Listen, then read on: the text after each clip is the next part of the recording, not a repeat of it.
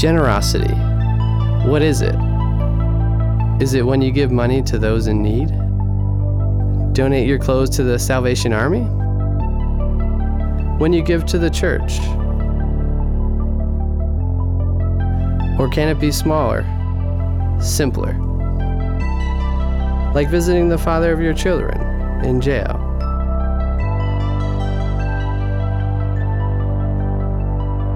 Or shaving your head in solidarity with your friend in chemo. Or giving your coworker a ride to work. Or volunteering to look after your grandpa after his stroke in Florida.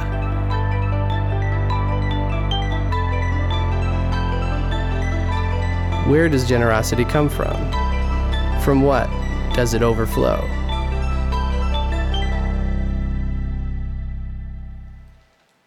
Well, good morning and welcome to Northridge Church. Man, we're honored to have you here this morning. Whether you're joining us from one of our four campuses or you're with us online, thank you for being here. Happy Easter, everybody, and thank you just for taking a slice of your holiday weekend and spending it with us here at Northridge Church. We are honored to have you here this morning.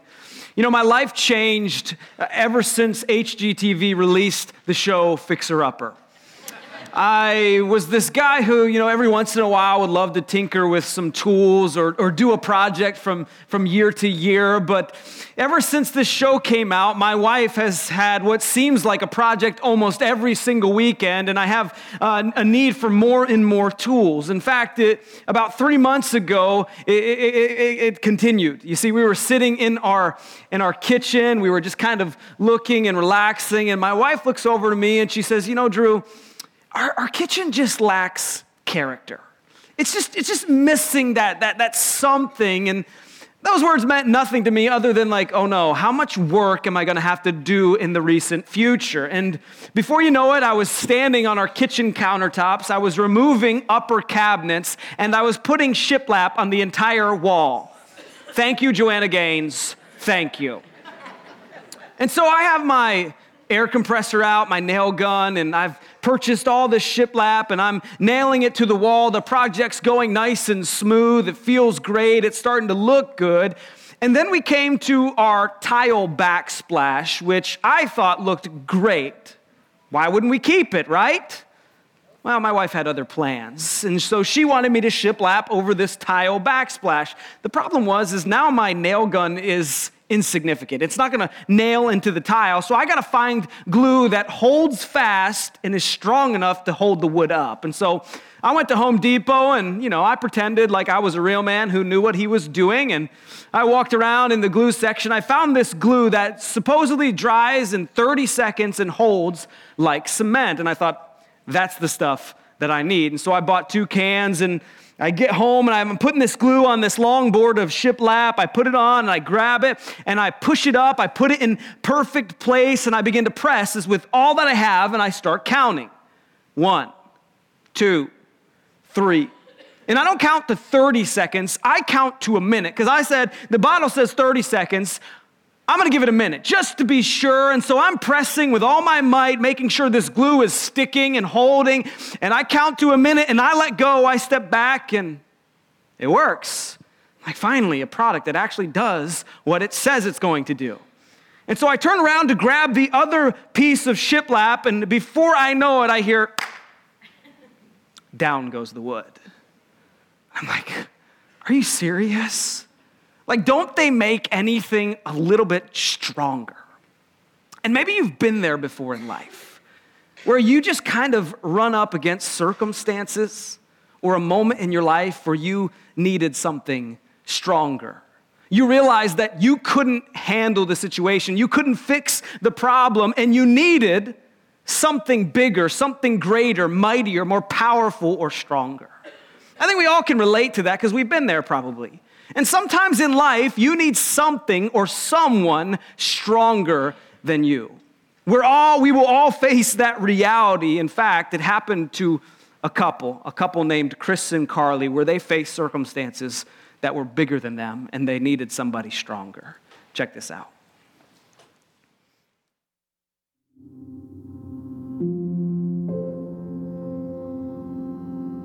I've always wanted to be a mother since I can remember. When Chris and I got married, children were just part of the equation for us. Immediately after we got married, we started not preventing pregnancy. And within a year, I ended up pregnant and I had an early miscarriage. And then uh, my sisters were all having babies.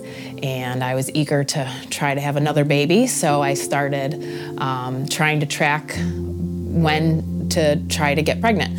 Um, and then I got pregnant again rather quickly and uh, had another miscarriage. This miscarriage was a little bit more complicated. A while went by again, and we decided it was time to see fertility doctor. We were not aggressive with the fertility treatments until we kind of realized how old we were becoming.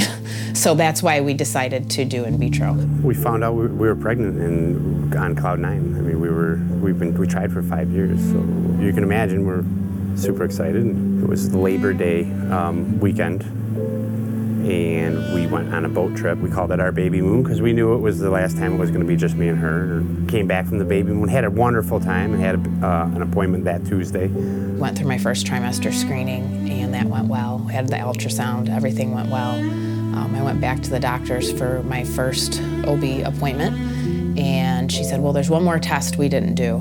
Um, it was a blood test, and it was not a big deal. It was uh, something that would measure."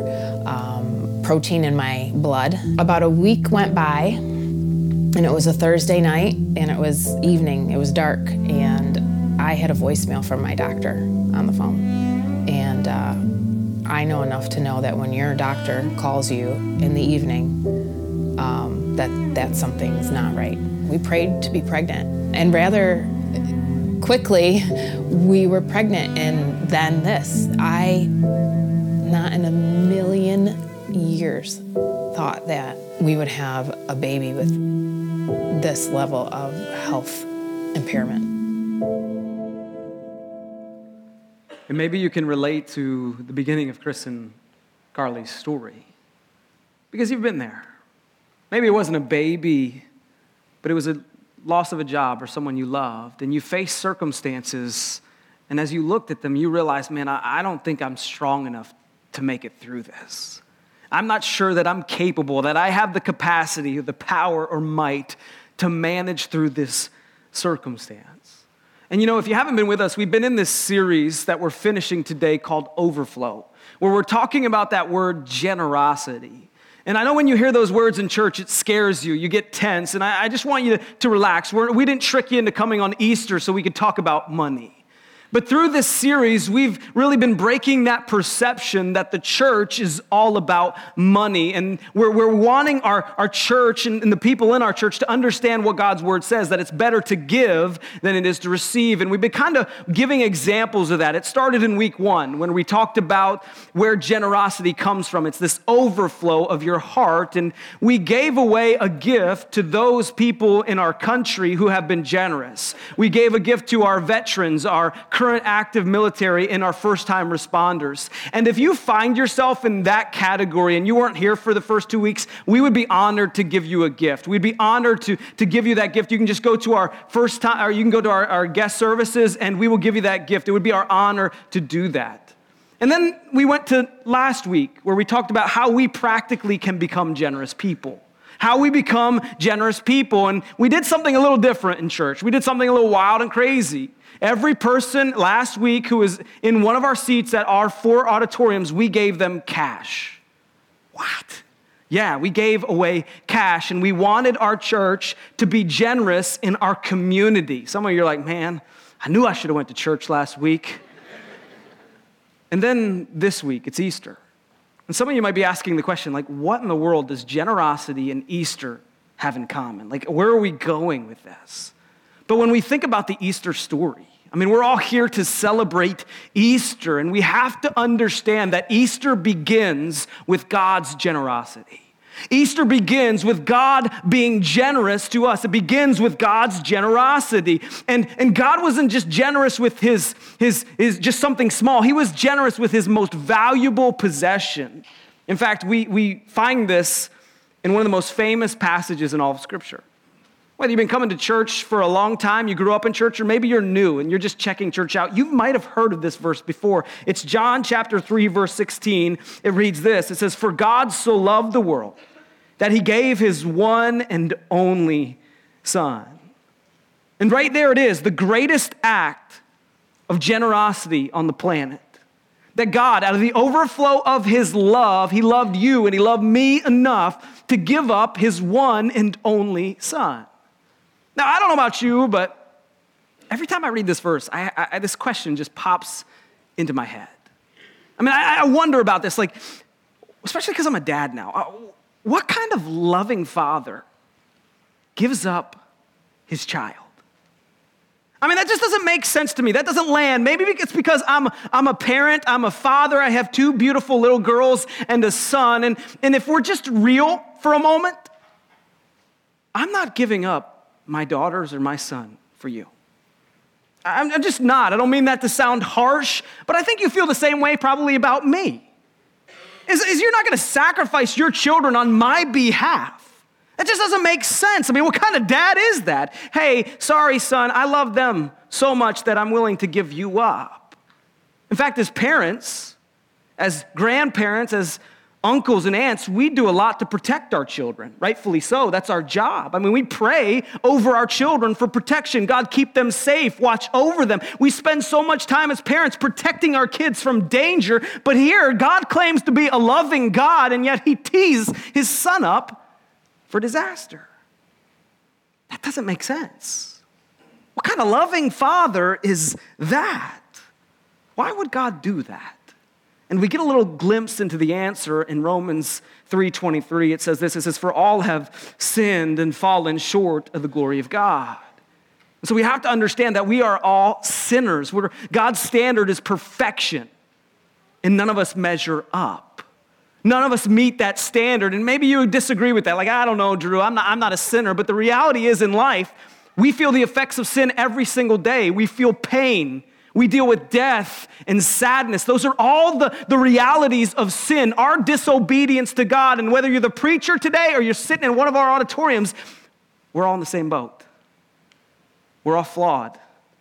We've all been disobedient to God, whether we want to admit it or not. And our sin came with a price. It, it, it caused this chasm between us and God. It separated the relationship. A holy God perfect and flawless, can't interact with sin. And so we have an issue here. I'm a sinner, God's holy. How in the world do we fix this problem? In Romans 6 3 20, 23 says it like this it says, For the wages or the price of sin is death. Not just physical death, but death spiritually separated for eternity away from a loving Father. So let's go back to the original question how can God claim to be loving and he would sacrifice his son? That doesn't make sense to us, but you have to realize that Jesus is the only solution to our issue, to our problem. He's the only option. He's the only one who could live a perfect and flawless life to pay our penalty on our behalf. Jesus is the only solution. And so on December 25th, we celebrate Jesus coming to earth. It's called Christmas. We love Christmas. It's the greatest gift ever given in Jesus. And 30 years later, when Jesus came, he began, he began his public ministry. Jesus gets on the scene and he's going public with who he is as the Messiah, the Son of God. And as he goes public with his ministry, he begins to gain followers 12 men, the disciples. They basically sell all their, their, their lives behind. They put all their life behind, their businesses, and they commit. They put all their hope and all their trust and all their dreams into Jesus and they begin to follow him. And as Jesus begins his ministry, he does some things that ordinary people can't do he begins to heal people. Blind people who interact with Jesus now see paralyzed people begin to stand and walk. He raises somebody from the dead. He takes a happy meal and feeds 5,000 people. Jesus is doing things that ordinary people couldn't do. And guess what happens? He begins to get this following. People start believing in Jesus. People start hoping in Jesus. People start realizing, wow, Maybe this is the Son of God. Maybe this is the Messiah. Maybe this is what I've been waiting for all my life. And so they begin to place all their hope and all their trust and everything they have in Jesus. But then his life takes this unique turn. Just as Jesus is gaining this crowd who thinks he's coming to rule and reign and take over the Roman Empire, like, we're ready, Jesus. Let's do this now, Jesus. Let's take over. Let's bring heaven on earth right here. Jesus' life takes this crazy turn. It was something he told them about, but it didn't land. John chapter 19, it says this So the soldiers took charge of Jesus. Carrying his own cross, he went out to the place of the skull, which in Aramaic is called Golgotha. There they crucified him. Now, can you imagine this? Just imagine you're one of Jesus' disciples. You've left your business, you've walked away from your family to follow this guy. He claimed to be the Messiah, and you believed him. You put all your chips in Jesus' court. I mean, you gave him everything that you had. All of his followers were at this place where they were ready for Jesus to rule and reign. All their hope was right there in Jesus. And then all of a sudden, they see him hanging on a cross and lying in a tomb. All their dreams, all their hope, just taken away, just ripped right from them. Can you imagine that? You ever been there before? Where you dreamed of something, you hoped for something, and you were just right there. You could taste it. It was right in front of you, and all of a sudden, in a snap of a finger, it's gone. That's where the disciples were. Because with a dead Savior, hope was lost. All their hope and everything they dreamed for was gone. And Chris and Carly can definitely relate because they got the news they were pregnant. If you've ever faced that news, it's one of the most exciting news you can ever hear. We're going to have a baby. And you hope and you dream of the future of your child. But then, with the doctor's words, all hope left. Check this out. She said, Well, there's one more test we didn't do. And she said, It's just for spina bifida. And we went in for the ultrasound, and the ultrasound tech got um, quiet. And she said, I, I just need to go see the doctor and just check on something. And he, the doctor walked in. I had never met him before. His whole demeanor when he walked in the room, I knew something was wrong. Charlotte had a, they call it a neural tube defect otherwise known, or in this case, it was spina bifida for her. So that was the beginning of the diagnosis. So I got home and I told Chris, and that was probably the worst moment because um, you have to break somebody's heart. So that's when things went from you know some of the best feelings you can have possible to some of the worst. And I was personally in when we got the diagnosis, it was probably in the worst place I could have ever been in, in my heart and my soul and my in my mind. It was a dark, dark place. The spina bifida was obviously the first uh, um, diagnosis, uh, so we were referred to um, CHOP Children's Hospital in Philadelphia. Um, qualified for a uh, in utero um, surgery to close Charlotte's spine, uh, which required us to move there for the foreseeable future. I'll, I'll never forget driving to Philadelphia, petrified. Five hour drive. Carly and her mom are in the car behind me. I'm driving alone every thought you could possibly, because we know what's. I mean, Carly could have died on the operating table. The baby could have died on the operating table, you know, and it just roller coaster. Ultimately, we are going to put our trust in um, these doctors who gave us hope, and even more so, we're going to put our hope and our trust in God that somehow this is going to work out okay. So we had surgery. Things were going amazing. I was discharged with no hiccups, no problems, and we went back to our townhouse in Philadelphia where I was going to spend the rest of my pregnancy on a, the most restricted bed rest. Went in for a normal ultrasound. You have to go in every week, and they said they found that her amniotic fluid was low, so they suspected a leak on the incisions because they cut her uterus, fixed the baby, put her back in. Admitted Carly right then and there, you can't go home You need to stay here. We need to monitor you very closely. Um, went in for another ultrasound, I think a couple days later, and all of her amniotic fluid was gone. At that point, they realized it wasn't a leak. The doctor came in, she sat down, and she sat in front of me, and she took a di- big, deep breath. And she said, the baby's kidneys have stopped working. Her bladder's not filling anymore, and the baby's anemic. And I said, This is bad. And she said, Yes, this is, this is bad. And I said, Is she alive? And she said, Yes, her heart's beating. Um, so is she going to stay alive? She explained to me that her kidneys had pretty much shriveled up. I mean, they were they stopped. They didn't just stop growing. They like shriveled up like raisins, like they shrank. Of course, we're just sitting there because she doesn't know what to say, and I don't know what to say because there's again, here we are again, uncertainty, doubt, belief. I asked her. I said, "Is she going to make it?" And she said, "I will not pretend to be God, and I will not tell you. But this is bad. This is very bad." pretty much that was the moment that the doctor told me that Charlotte was not going to make it um, without really actually saying that Charlotte wasn't going to make it. Well, there's always that question of why. You know, why, why us? Why me? Why, like, we want this so bad. We've tried so hard for this. We've, we've devoted ourselves to it. We've asked God to help us with this. We've asked friends to help us with this. We're finally here. We, we, we have, you know, we're pregnant. And then this. So, yeah, you, you ask, why, why, why, what did, we, what did I do to deserve this? What did Carly do? And ultimately, what did Charlotte do to deserve this? We met with the doctors, the team of doctors, the best in the country that were shaking their heads, saying, crying, saying, we're so sorry this happened and we need to find out why. Um, and they prepared us. Um, they prepared us for Charlotte was not to live.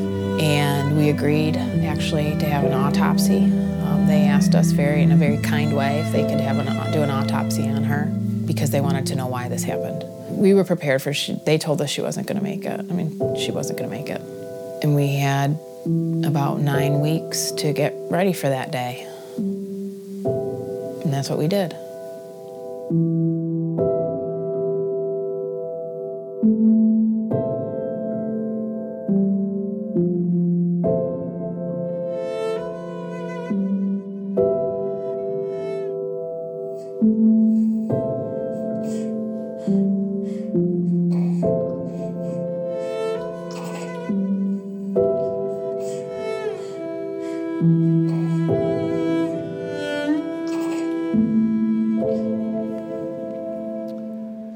Just when it seemed like it was hopeless for Charlotte, God wasn't finished.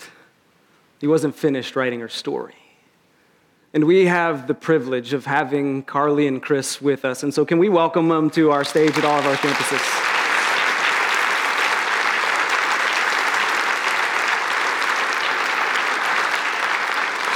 And Carly and Chris, man, you guys have been on a wild ride, and it's still going. I mean, Charlotte is still battling for her life, and uh, man, praise God that she's here this, this, morning. She's at the hospital. She's almost getting ready to maybe come home, and we're excited about that. Um, but you know, we're in this series called overflow, where we're talking about generosity, and we want our church to experience what God's word says that it's better to give than receive. And so we believe that one of the greatest ways to be generous has nothing to do with money, but with prayer.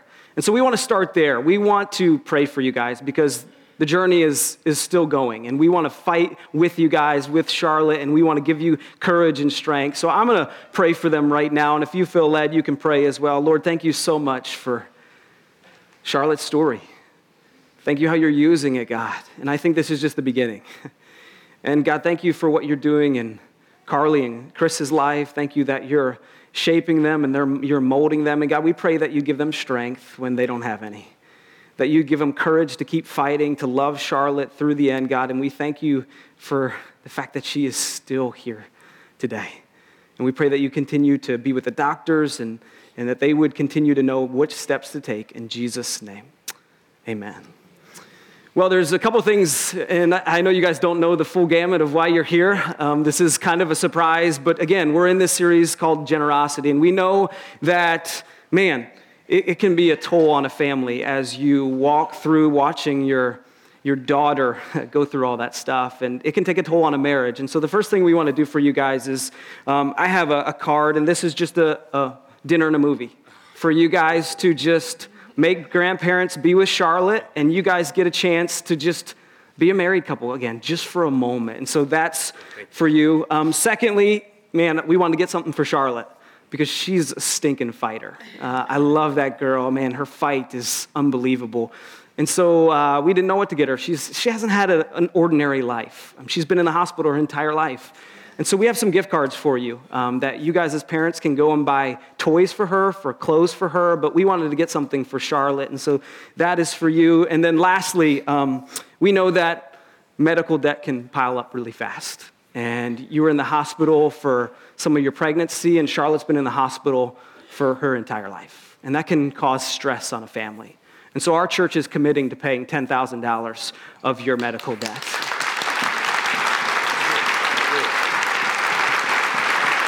Yeah.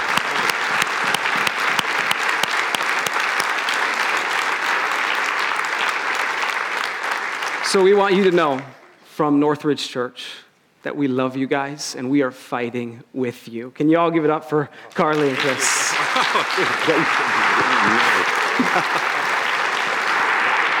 You guys can seat. You know, the truth is today is I think we've probably all been there without hope. And Carly and Chris were there. They thought they were going to ha- give birth to a dead baby. And we can relate because there's been moments in our life where we face something that we couldn't fix. We couldn't solve the problem. And I want you to understand something this morning is that when all hope is lost, Jesus gives hope to the hopeless. Check out how Charlotte's story ended.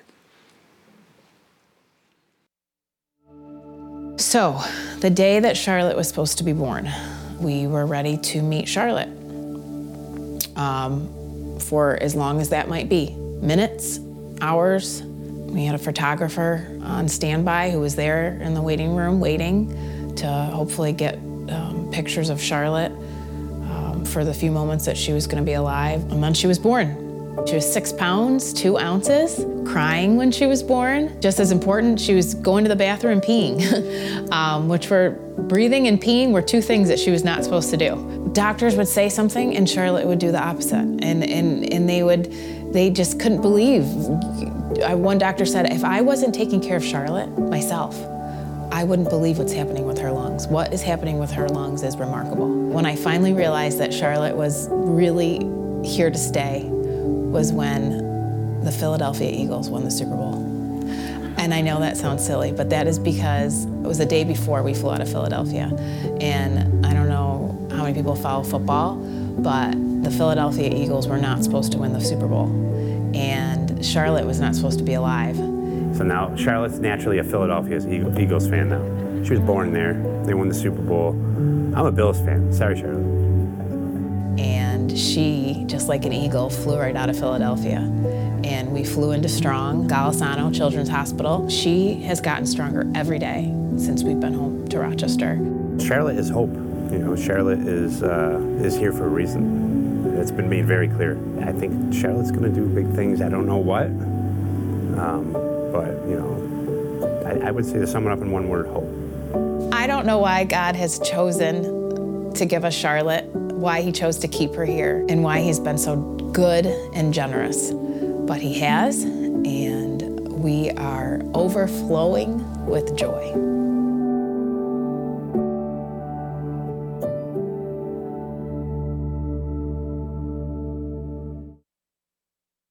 Hope is a powerful thing. And Jesus' disciples, when he was dead, they lost it. They lost all hope. But they failed to realize that God wasn't finished writing Jesus' story.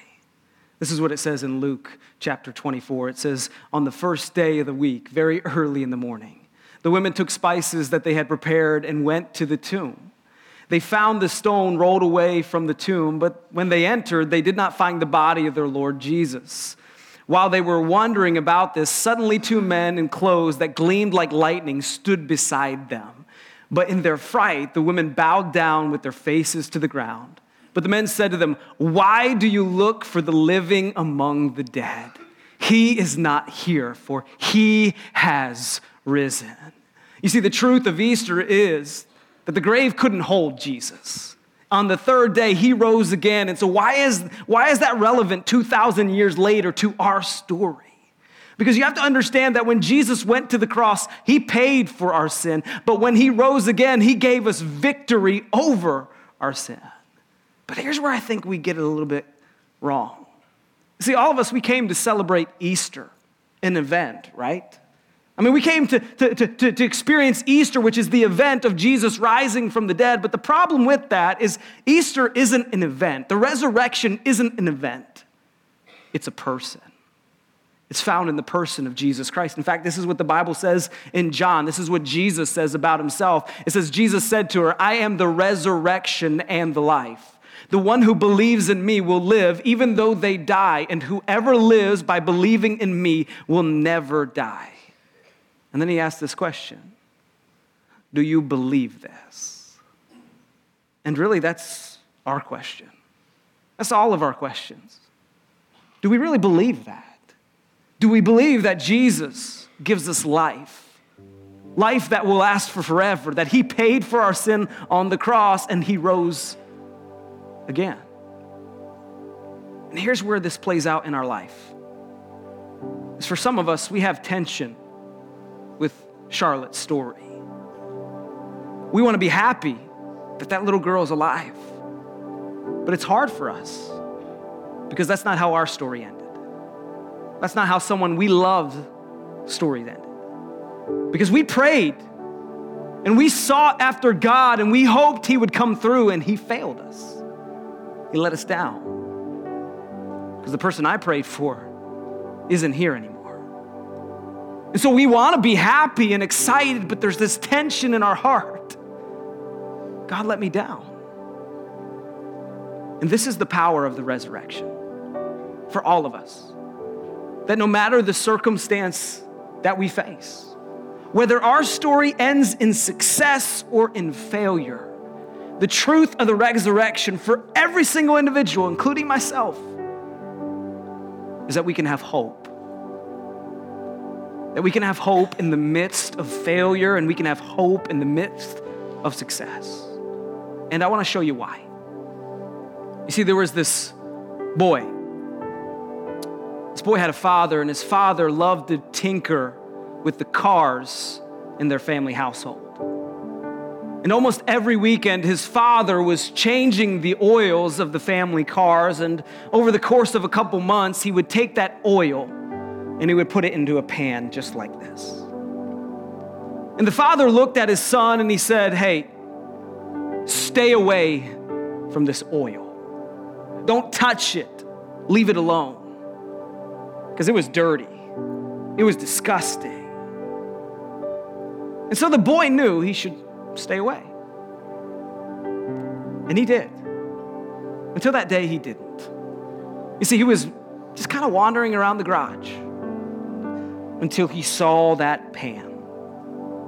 And he walked by, but for some reason, he stopped.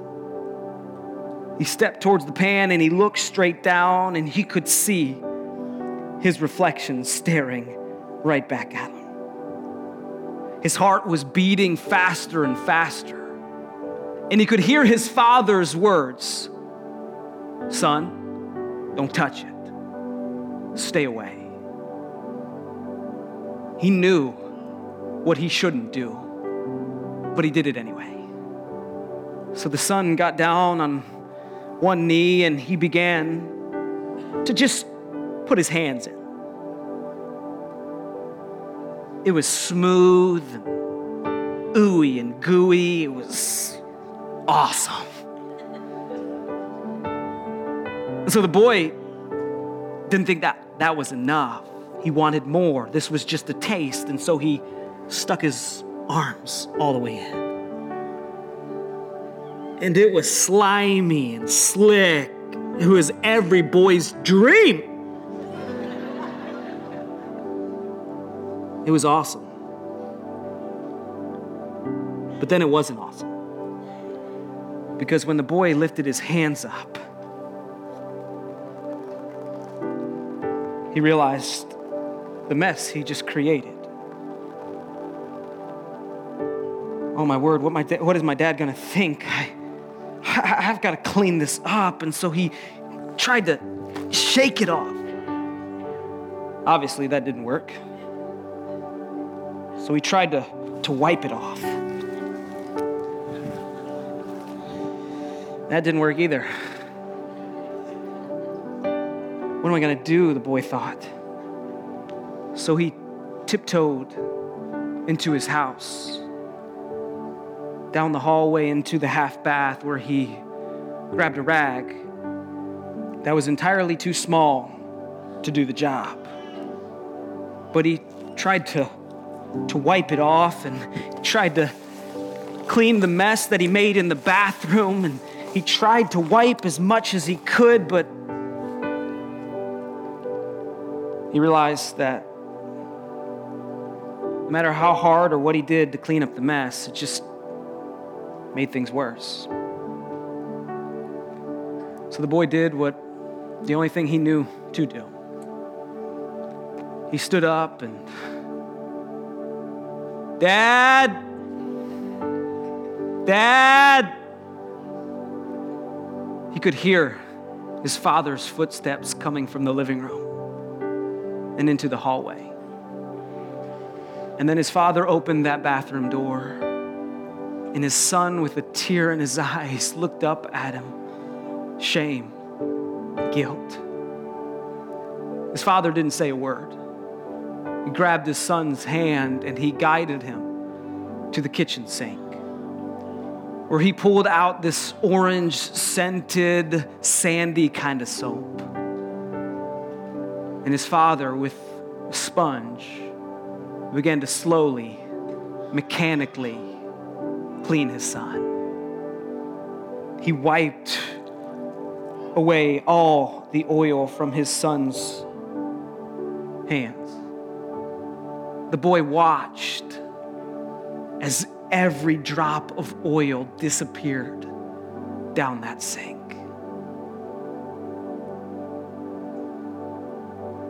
Sin